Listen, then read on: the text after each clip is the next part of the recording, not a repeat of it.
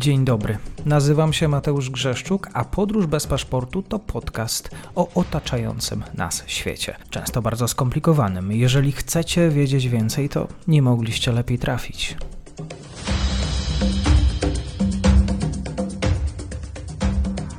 Partnerem odcinka jest Oanda, TMS Brokers, dom maklerski obecny na rynku już od ponad 20 lat. W opisie odcinka znajdziecie link do aplikacji, której możecie otworzyć konto maklerskie i grać na giełdzie, a wcześniej potrenować na koncie demonstracyjnym. Jeżeli otworzycie konto za pośrednictwem tego linku, dostaniecie na start książkę o tematyce inwestycyjnej. Zapraszam, Mateusz.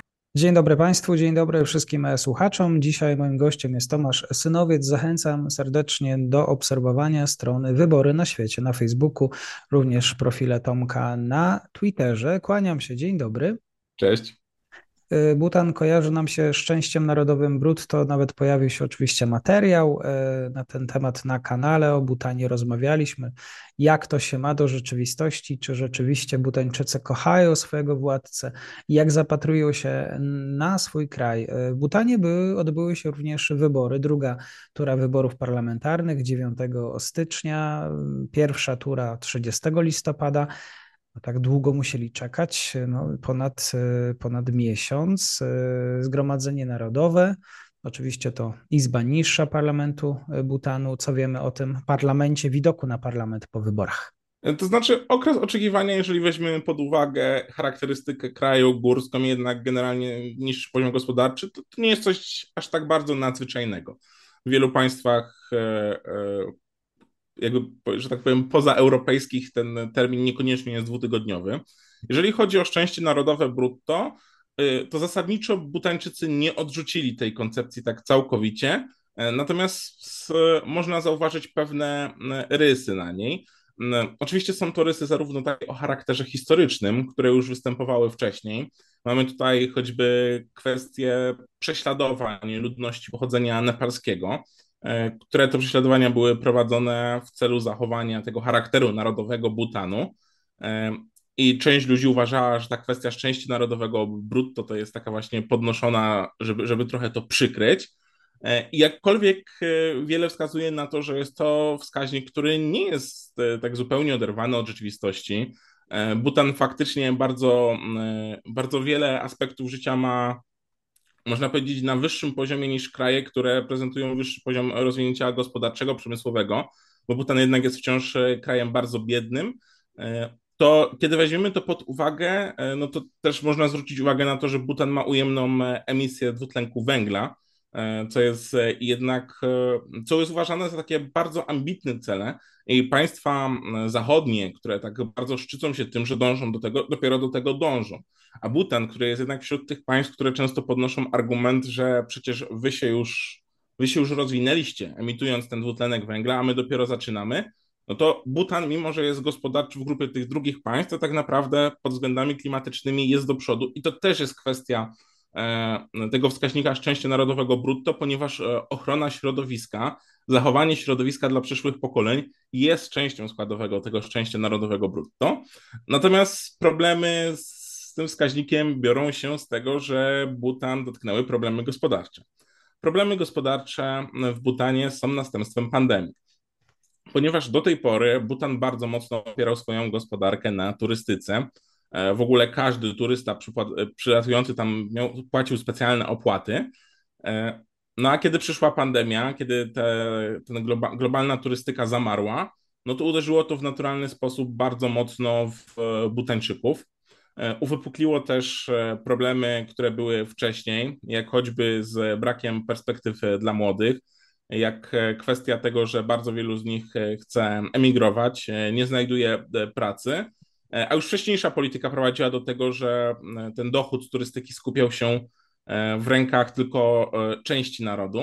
No i tak jak wspomniałem, chociaż ta zasada nie została zakwestionowana, no to w tych ostatnich wyborach mogliśmy zauważyć, że jednak kwestie skupiły się na bardziej tradycyjnym PKB. E, to znaczy rozwój PKB, inwestycje e, i wszystkie inne, wszystkie tego kwestie właśnie takie gospodarcze, miejsca pracy, e, dochody, one zdecydowanie wysfarowały się do przodu. Butan też ma bardzo specyficzną ordynację wyborczą, ponieważ stosuje jednomandatowe okręgi wyborcze, ale w systemie dwuturowym, tylko to nie jest system dwuturowy, w którym dwóch najlepszych kandydatów wchodzi do drugiej tury, tylko do drugiej tury wchodzą kandydaci dwóch partii, które dostały najwięcej głosów ogólnokrajowo.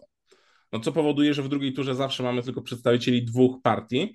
No i tak się złożyło w, w tym roku, że partia rządząca do tej pory, ona w ogóle w tej drugiej turze się nie znalazła, e, a partie, które się tam e, znalazły w drugiej turze, one skupiały się w swojej narracji właśnie na gospodarce i choć nie zakwestionowały tego szczęścia narodowego brutto wprost, bo ono jest w ogóle w konstytucji Butanu zapisane, to jednak kwestia właśnie PKB była na pierwszym miejscu.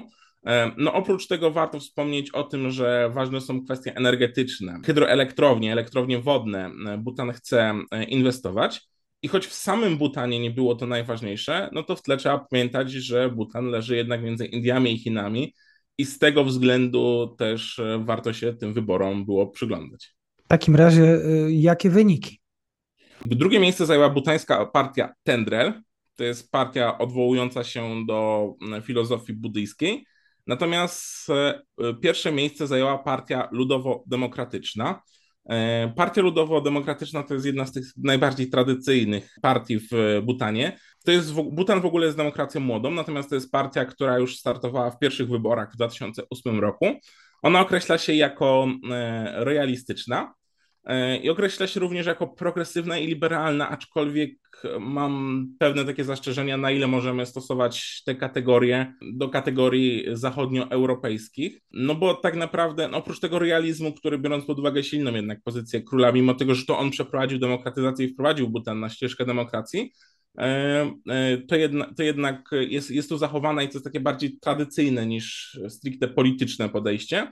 E, a pozostałe kwestie, tak jak wspominam, one rozgrywają się na e, płaszczyznach takich, że w ogóle butańska scena polityczna jest e, niewiarygodnie zgodna. To znaczy, na przykład podczas debaty urzędujący jeszcze premier, ten, który odchodzi, stwierdził, że właściwie wszystkie partie się zgadzają. Partie się właściwie nie atakowały, partie się zgadzały, różnice polegały na tym, że inaczej stawiały cele. To znaczy, jedna partia bardziej stawiała, że trzeba więcej tutaj zainwestować na przykład w, e, w inwestycje w cyfryzację i żeby ten przemysł rozwijać. Druga partia twierdziła, że e, jednak bardziej może za, za, zainwestujmy w te elektrownie wodne. No i jak patrzymy na cele, to też jest kwestia tego, że obie stawiały sobie za cel rozwinięcie PKB, ale tak naprawdę stawiały inny horyzont czasowy i po prostu inne kwoty podawały.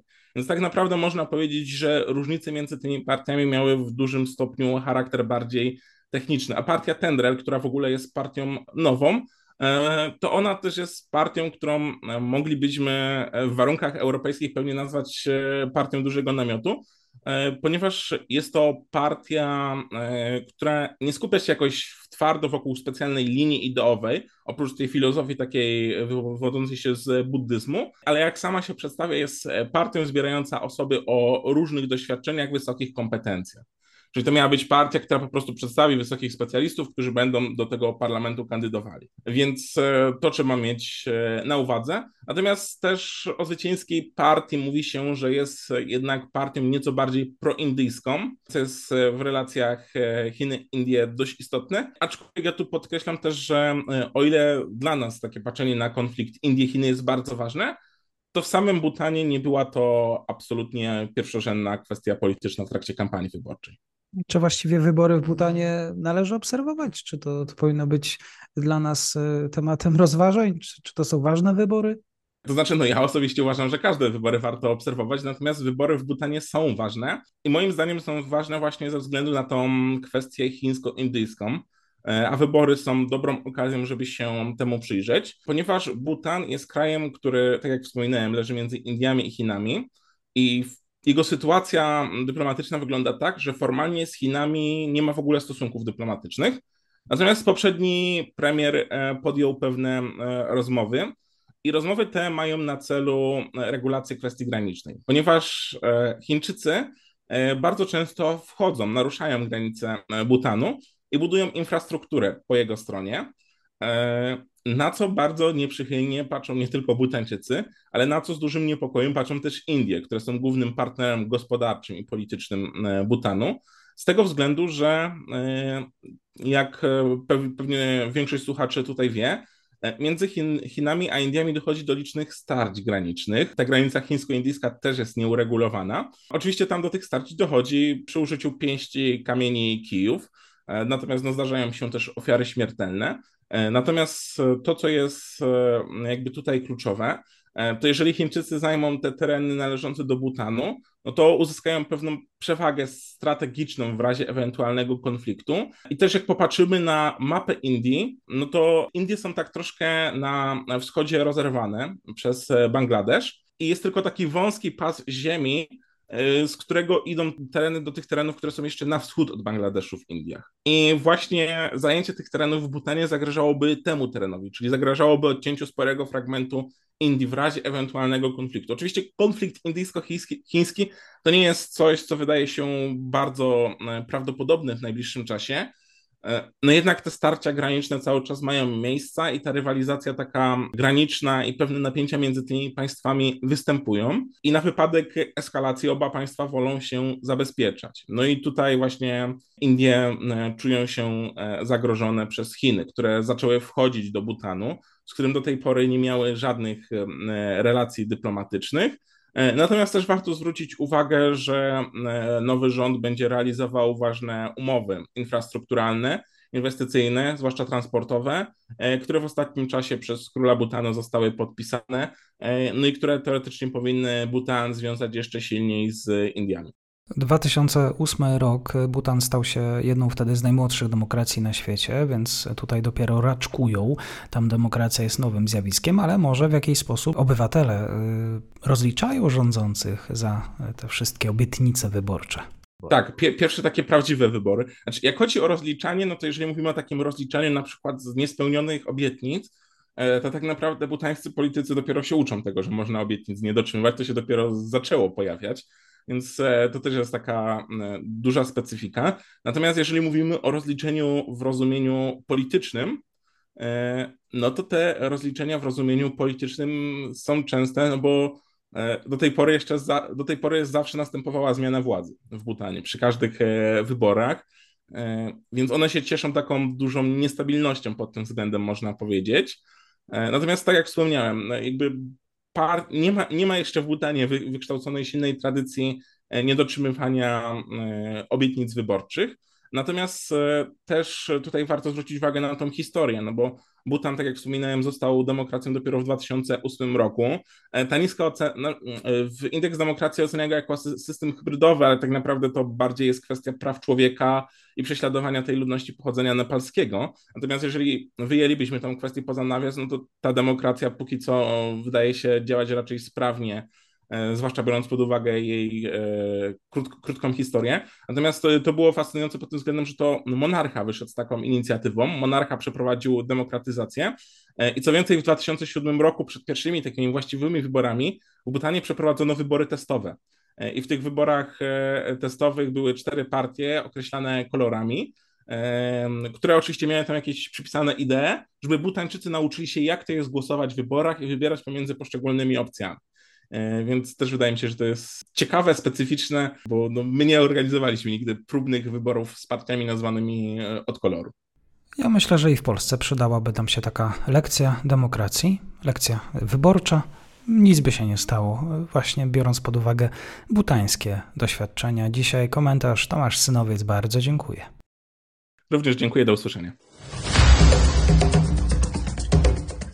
Dziękuję serdecznie za odsłuchanie tej audycji. Zachęcam oczywiście do kliknięcia subskrybuj, obserwuj oraz wsparcia mojej pracy na serwisie Patronite.